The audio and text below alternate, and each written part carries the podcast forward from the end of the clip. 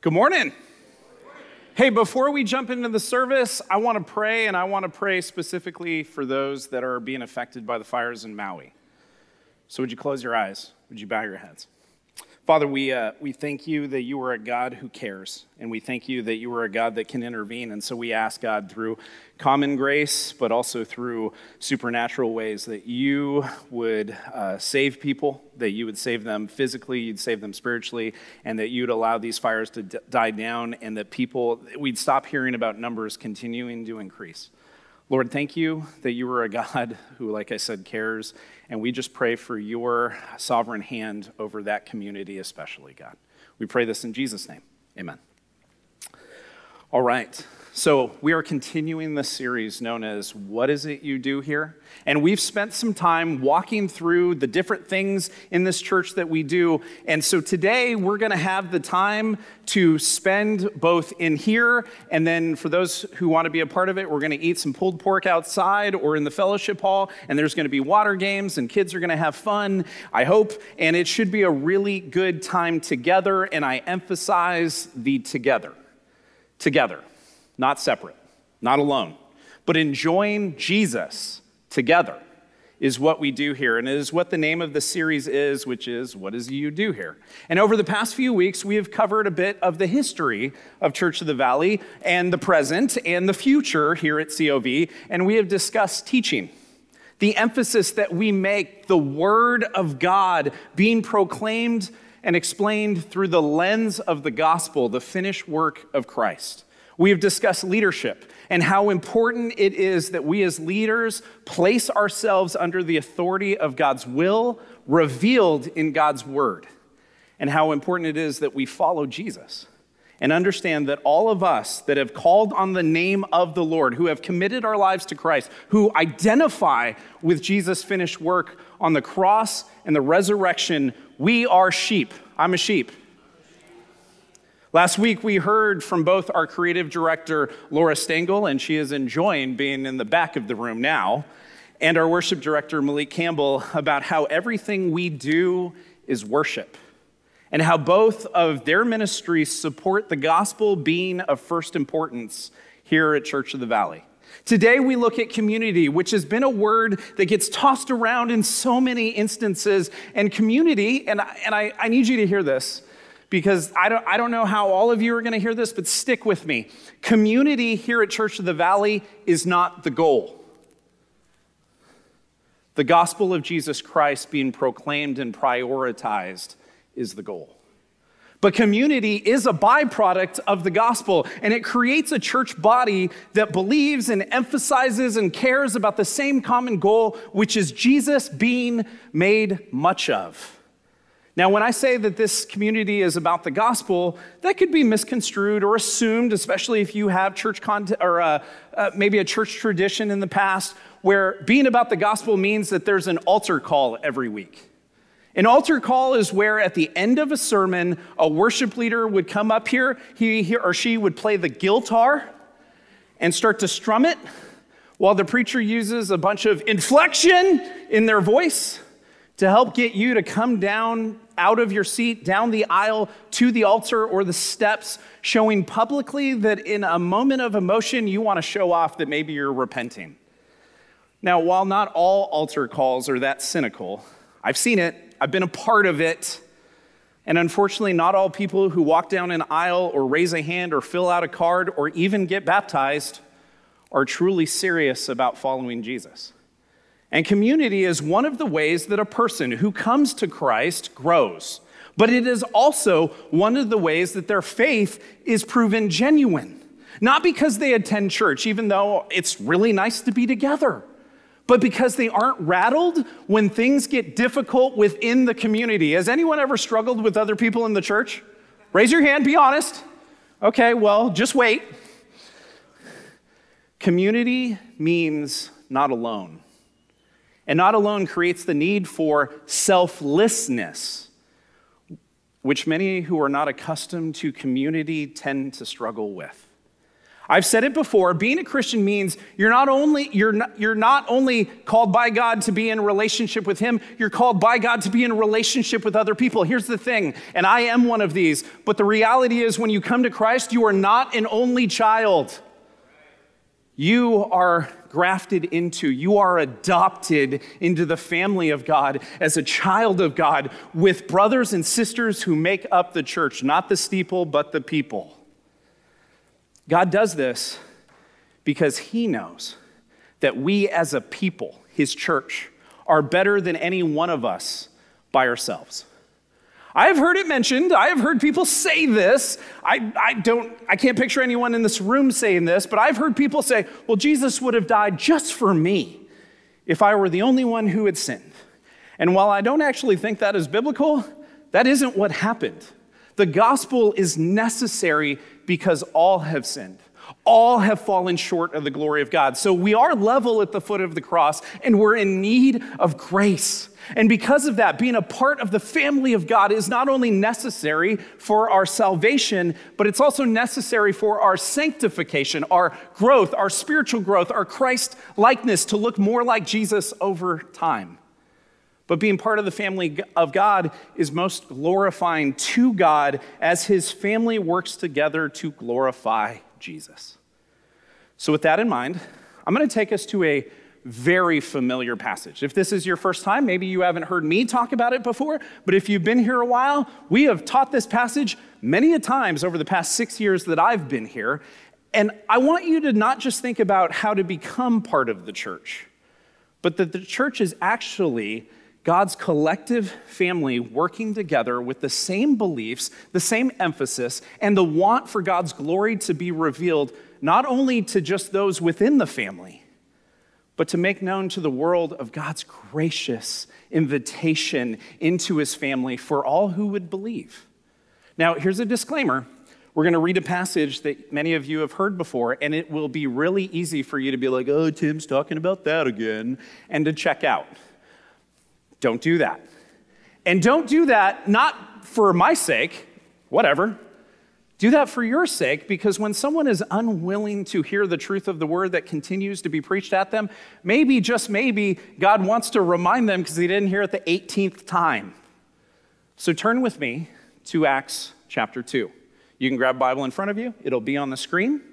And we're going to look at a passage that we've talked about before, but here's the crazy thing about God's word as we mature, we don't just start to see new things in the text, it starts to affect us differently. And it starts to mean more to us. So, Acts chapter 2, and we begin in verse 42. And this comes right after Peter preaches at Pentecost, where thousands of people have become believers in the Lord Jesus Christ through the power and the movement of the Holy Spirit and the proclaiming of the gospel from where? The Old Testament to these, these God worshiping Jews who have now realized that Jesus is the Messiah that their very scriptures were talking about and foreshadowing. So here we go, verse 42. They, the early church, the people that had just become believers, devoted themselves to the apostles' teaching and to fellowship and to the breaking of bread and to prayer. Luke begins with what the early church was and what they were about. They were devoted, they were given over to. They were about and under and engaged in some things that made the early church the early church. Devoted. Here's my favorite definition that I read anywhere to steadfastly be attentive unto something. To steadfastly be attentive unto something. To give unremitting care to a thing. And I think that is more wordy, but it is a descriptive way of saying they were all about this. The devotion that these brand new believers had was something so pure, it was so foundational. And I'd perhaps point out that many believers today have overlooked how necessary and important these things that we just are reading are. And Luke says for these believers 2,000 years ago how devoted they were and how I believe devoted we ought to be. So the first one is that we speak about a lot because Luke begins with it, I do think it's as foundational as it gets. We need to explore it once again. The early believers were devoted to the apostles' teaching. Now, it would be easy to just say, You mean the Bible? Yes and no. What were these teachings? They were the explanation of the continuation of the Hebrew scriptures, or the Old Testament as we refer to it. The apostles who had Jesus had commissioned to go and be witnesses for him. So we're going to talk back a little bit with this verse because we know it if, if you've been here a while. Jesus says to his apostles before he ascends to heaven, he says, But you will receive power. Say power. When the Holy Spirit comes upon you and you will be my witnesses. What does a witness do?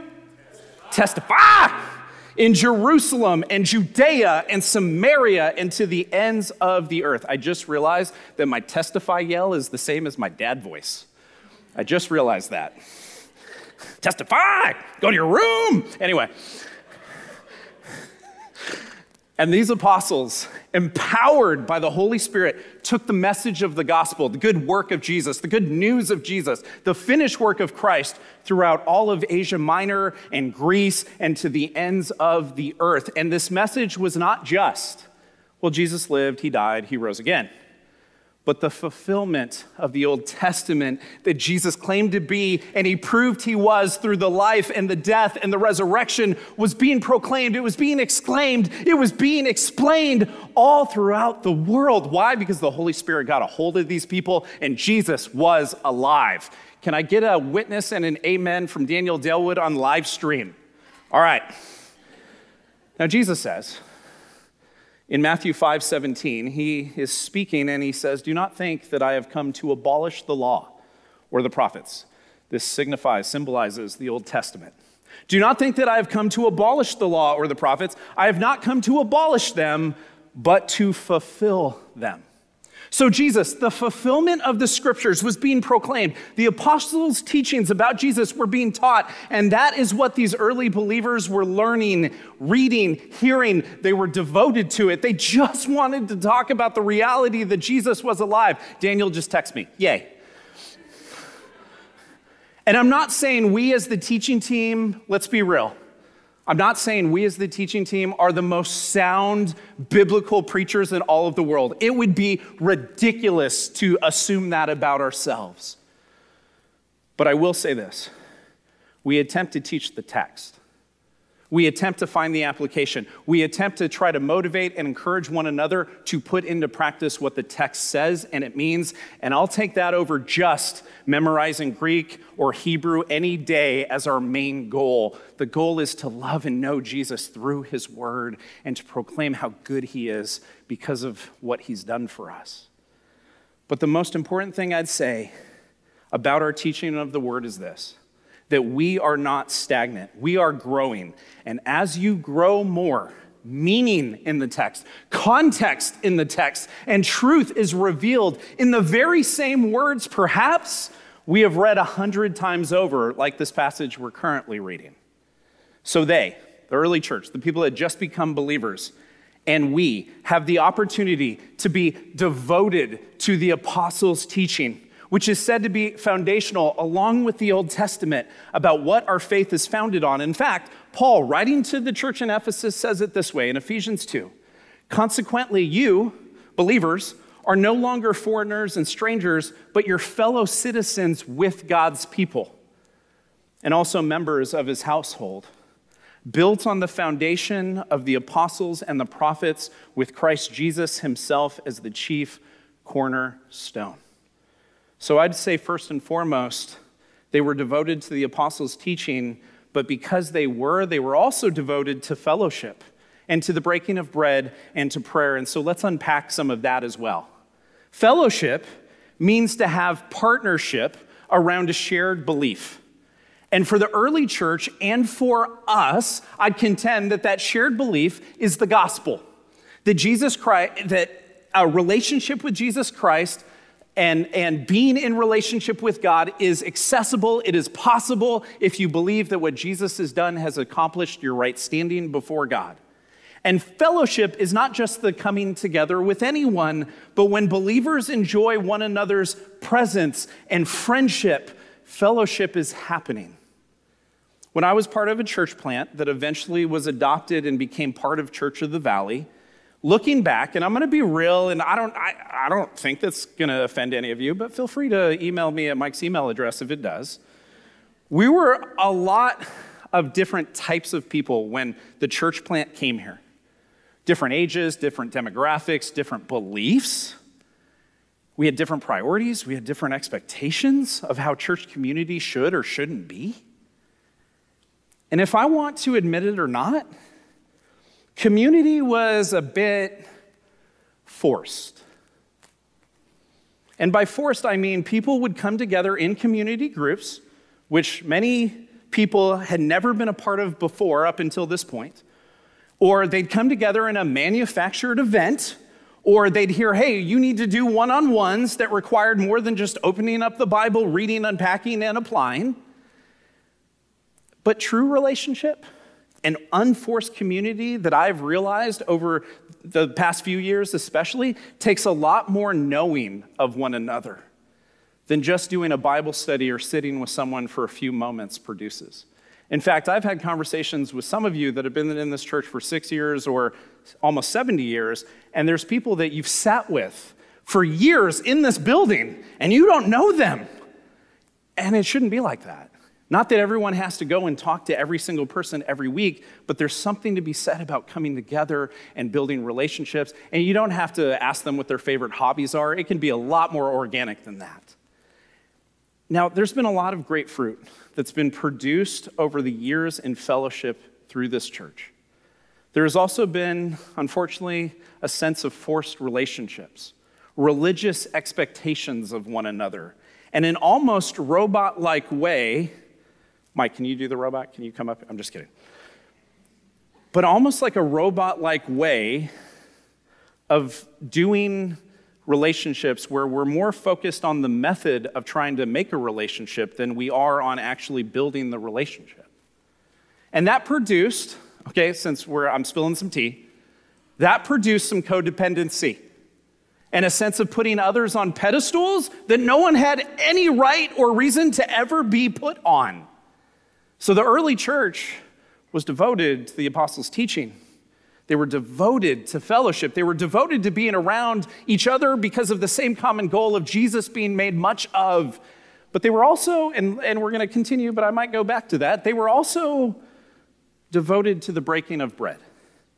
Now, breaking of bread for most Christians has a few different meanings. To most Christians, eh, or no, no, no, to a first century Jew, having a meal together was a very, very big deal.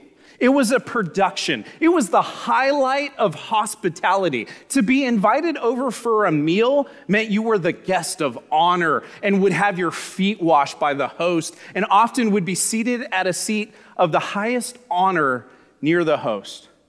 You also would be waited on. And this was a way that people would be served. Now it's similar today. Um, thank you, Neathlings, and thank you, Zilkas. Because to be honest, I feel more honored when I go over to someone's house and they go, food's in the fridge, do your thing. And that, for me, at least makes me feel more like I'm a part of the community, a part of the family, part of, I have a relationship with them. And breaking of bread also alludes to what we practice here at Church of the Valley, known as communion which Jesus told his disciples to do in remembrance of him. But I'd like us to look past just the actual practical and look to the symbol in which communion represents, which is Christ's sacrifice for our sin. Communion is a direct application of belief. To break bread, we exercise this ordinance that Jesus gave us. Alongside baptism, when appropriate, as a public proclamation of dying to ourselves and representing our coming alive in Christ. And we as believers get to practice this in the corporate gathering, uh, communion, taking of bread. The juice symbolizes Christ's blood that was spilled for us, and the bread symbolizes his broken body for us on the cross for the forgiveness of our sins. And we can do this also by sharing meals with one another and giving thanks. Perhaps before or after we get and have the meal with one another. I hung out with three dear friends this past Friday, and we were having the meal. And I generally, when we go to have a meal, I think everyone's like, well, you're the pastor, you pray. But the host of this time was like, hey, I'm to pray. And he prayed and he gave thanks to God for us and for the food and for the sustenance. And it is an opportunity that we have as believers to come around and remember how good it is that Christ has died in our place. So here is my encouragement to each and every single one of you who is feeling led to engage more in community. Do meals with one another. Do a meeting with some type of sustenance together. And thank God. Remember Christ's sacrifice and enjoy one another's company because God has called us to not be only children in the faith. But this includes us in a large family. God includes us in a large family of other believers. Why? To help us grow and practice fellowship and to symbolize the goodness of the gospel together. So Luke points out this devotion, the steadfast adhering to the apostles' teaching, to fellowship, to the breaking of bread, and then prayer. Prayer seems kind of self explanatory. We just did a series on prayer. But I'll tell you what, prayer, both personally and corporately with other people, is a freaking gift from God. Can I say that? I just did. Prayer is a gift from God. Here is why I say that. Because some of my favorite moments with friends and fa- family who feel like more than just friends and family, but like this closeness, this connection comes through prayer over time, either in the times of crisis or the times of encouragement. And while I don't subscribe to the idea that prayer needs to be involved in, in any and every interaction we have with believers, you find out your barista's a believer and you're like, let me pray for you while there's this long line. No. But you'd be surprised how encouraging and powerful it can be when it isn't forced or required. So you have this devotion to the apostles' teaching, to fellowship, to the breaking of bread, and to prayer. And for some, stay with me, they itemize this as a checklist. And usually they major in one of them, as if being about the Bible means you don't need to engage with one another or being a prayer warrior excludes you from hearing back from God in His Word. Or perhaps you do all the ritual, rituals that are known in Christianity, but having intimacy with God yourself through prayer is just not something you're willing to do. Or we socialize with other believers, but never actually discuss or know what one another majors in or what they really believe because we'd prefer friendship over fellowship and don't want to gasp possibly disagree with something. Now, being in the Word, fellowship, breaking of bread, prayer is, and here's my point with it, is a very good balanced diet of how we exercise our Christian lives. This is good. This is good. But don't make it an itemized checklist. I'd contend that many of us do not find this community. We find in Scripture because we either try to force it or we don't actually know what one another believes. So we place expectations on others that are never communicated. As a friend of mine once told me, he said, non communicated expectations are just future disappointments. Isn't that true? So, as I studied this passage with two different friends in this community this past week, I noticed something I never noticed before about this one specific verse that perhaps because God's word is living and active shows up different than I have ever seen before. Considering Luke writes this explanation of what happened right after Peter's sermon at Pentecost, where there were thousands of God fearing Jews, where they came to celebrate what was known as the Feast of Weeks, which was 50 days after the celebration of the Passover, all of these Jews who came together were an audience to the Holy Spirit speaking through Peter and proclaiming the truth of the gospel personified in Jesus' life, his death, his resurrection, and they were being taught from where? The Old Testament. And they saw at least 3,000 men and probably many other uh, women and children who believed. So let's just round up 10,000 new believers in the Lord Jesus Christ. And what does the Spirit do in them? They become devoted to the apostles' teaching and to fellowship and to the breaking of bread and to prayer. This is not a formula to attempt to replicate for community. This is what the Spirit does in those who are pursuing Christ as his church.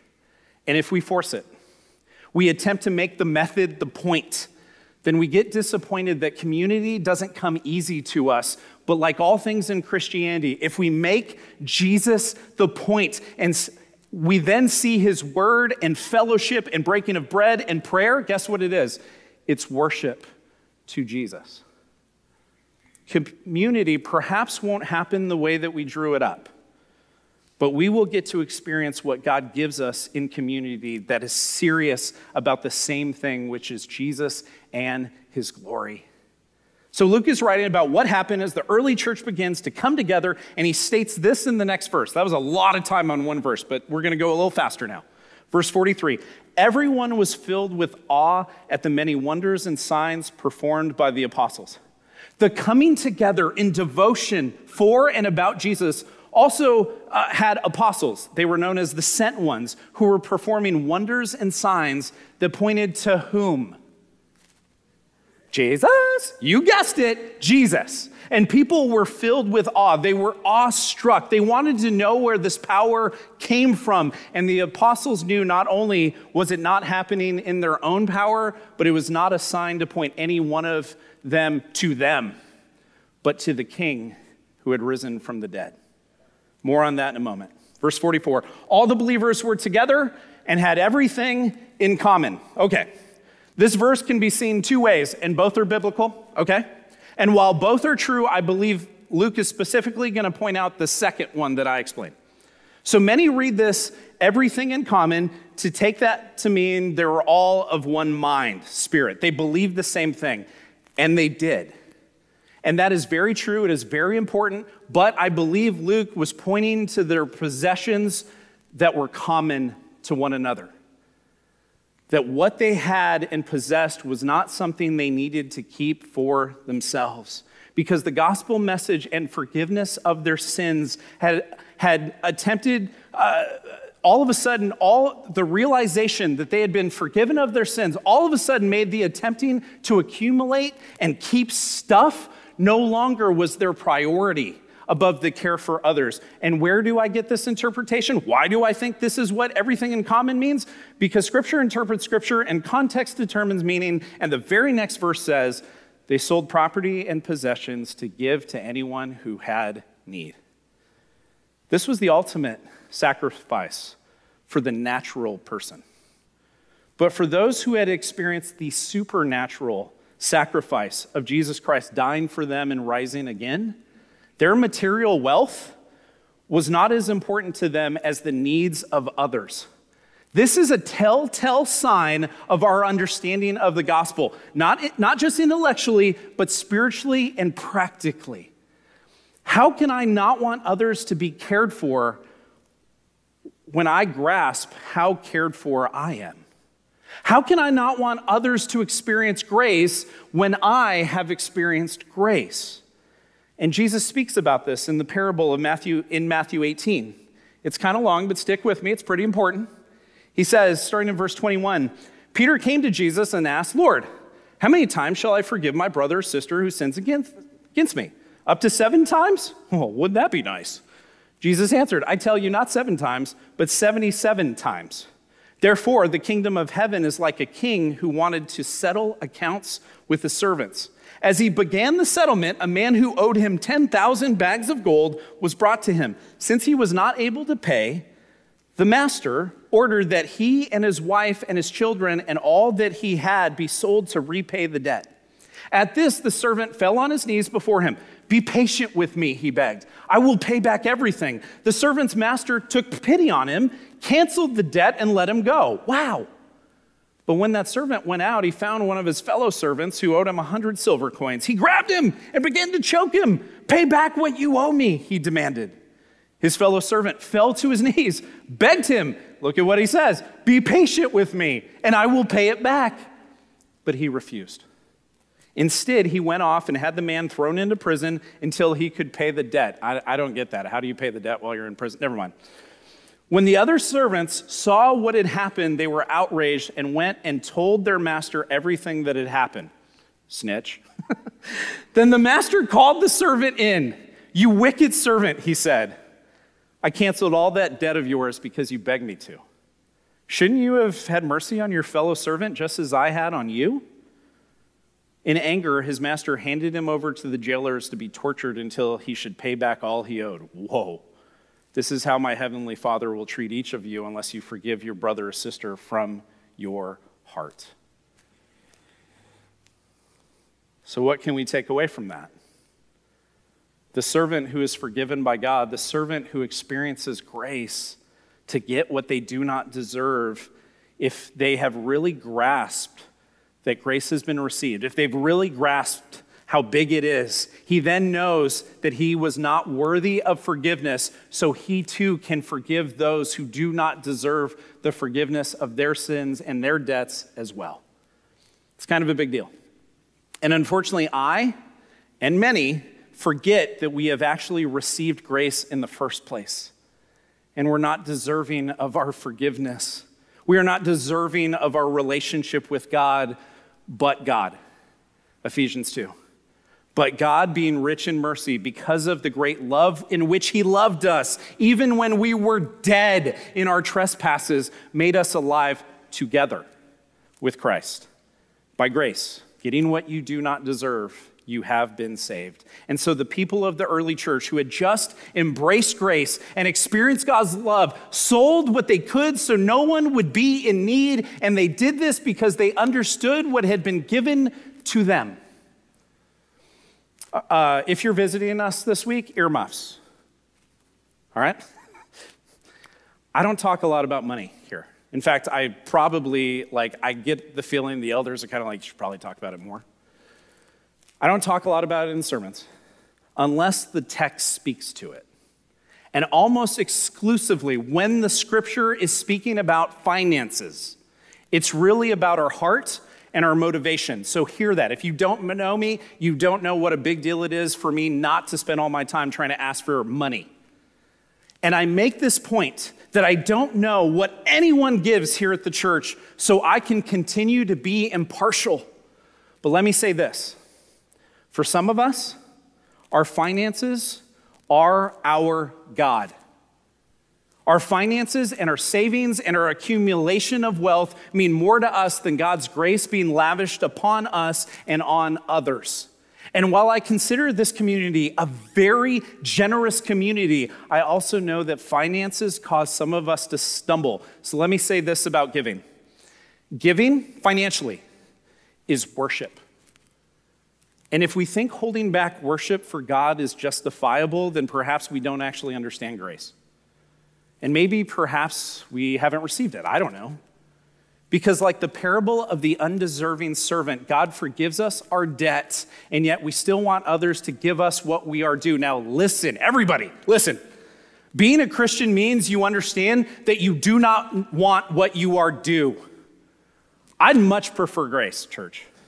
No matter how hard I try or how serious I get about my relationship with Christ, I am a sinner and I still sin and it's messed up and I do the things I don't want to do and I know the things I should do and then I don't do them. And yet God is gracious in all of that to grow me to look more like Jesus. And I still need grace. And when I remember my spiritual deficit, it's a lot longer than my wingspan. It's, it's more than Victor Wembanyama's wingspan. That's my first reference to him. I remember God's unmerited favor. It invokes worship in me. It invokes generosity in me. It invokes grace spilling out. But that's why I got to come here and got to spend time with one another in community and be reminded of grace. That's why we need to remind each other what we've been saved from. That's why God calls us to be a cheerful giver. 2 Corinthians 9 6 through 8. Remember this whoever sows sparingly will also reap sparingly, and whoever sows generously will also reap generously. Each of you should give what you have decided in your heart to give, not reluctantly or under compulsion, for God loves a cheerful giver. And God is able to bless you abundantly so that in all things, at all times, having all you need, you will abound in every good work. If I had tattoos, I'm not against them at all. Needles aren't my favorite, but if I had tattoos, this would be a good one. It truly would. God loves a cheerful giver. So let me say this again. Your offering to God, and we're talking financially right now, is worship to God. And so don't treat it perhaps like I used to in the past, where I treated giving like a tax. Jesus says, Give to Caesar's what is Caesar's. But when we give to the mission of the gospel, it is out of worship to God who we know provides for us, and we exercise that belief in giving back. And in our context, as a church, we then use the offering to employ those we believe can further the mission of the gospel through this church and to help those who are in need in and outside of the community here at COV. But I also want you to be aware, church, that this wasn't a one time thing. Luke wasn't just like, oh, this one time they sold stuff. Luke continues to accentuate this specific practice in the early church two chapters later.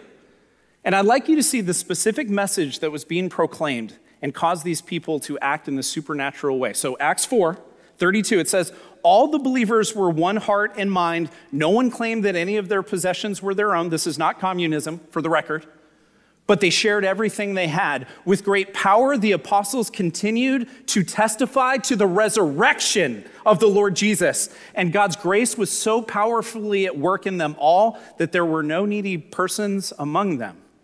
For from time to time, those who owned land or houses sold them, from time to time.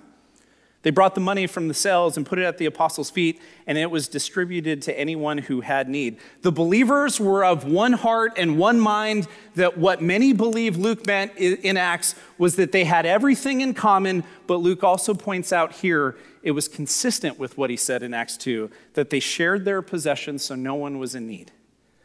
When we are needy, and don't tell me you never get needy, when we are needy, we are dependent upon others. And that can either become a humbling situation or it can become a prideful one. And the early church was removing the distraction that so many of us have with earthly worry that they could then point to the resurrection of Jesus because these people's needs were taken care of.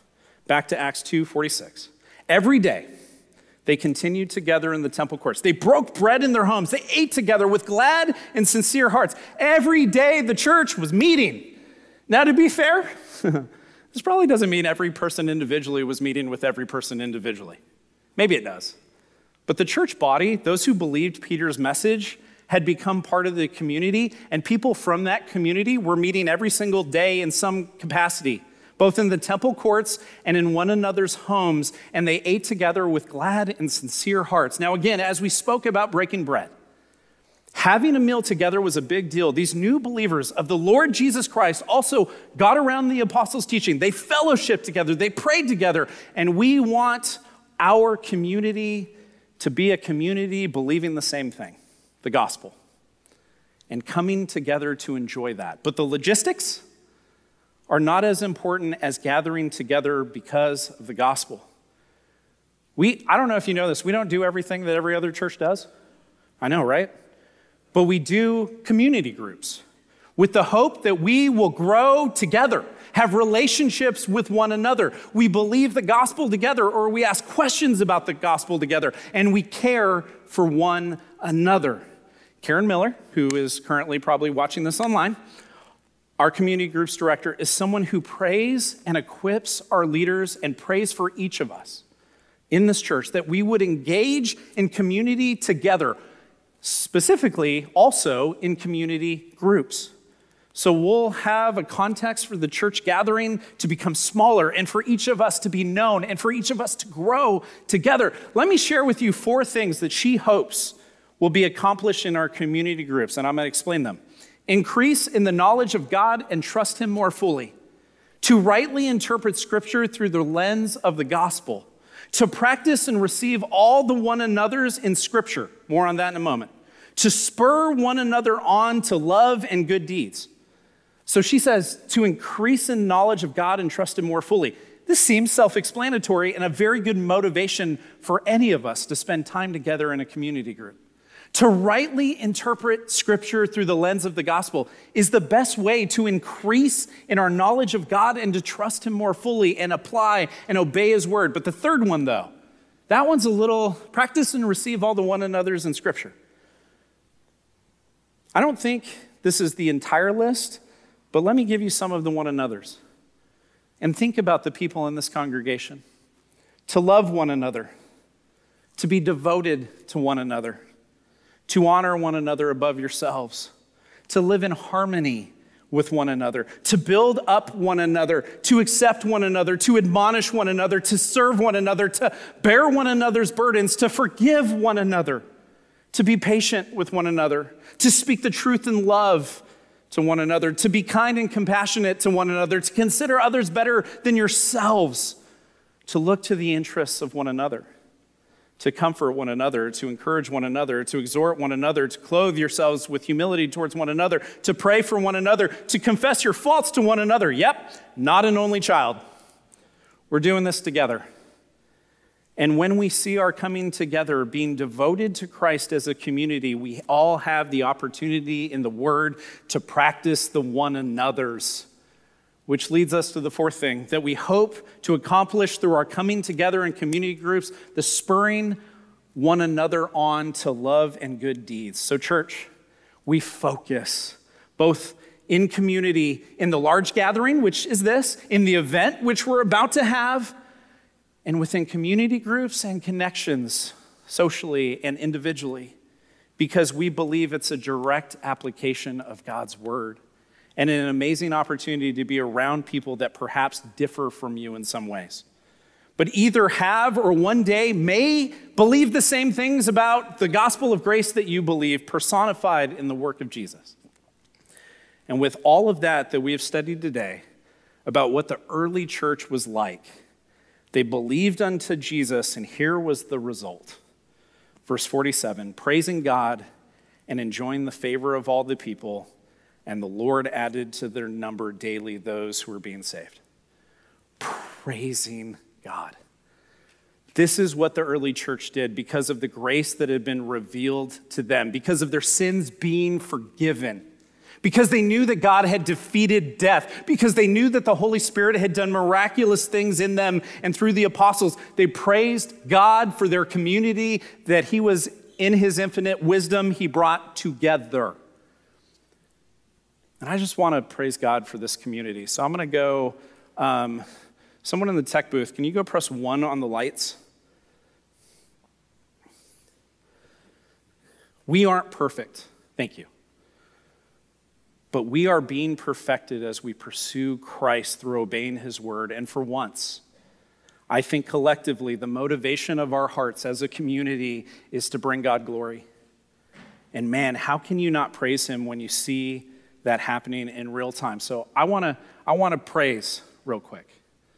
I want to praise God for the Neathlings. Not because they lead our choir, not because they just help lead worship, not just because Dan made some killer pulled pork, and I don't know this for a fact yet because I didn't have some early, but in the past it's been fantastic.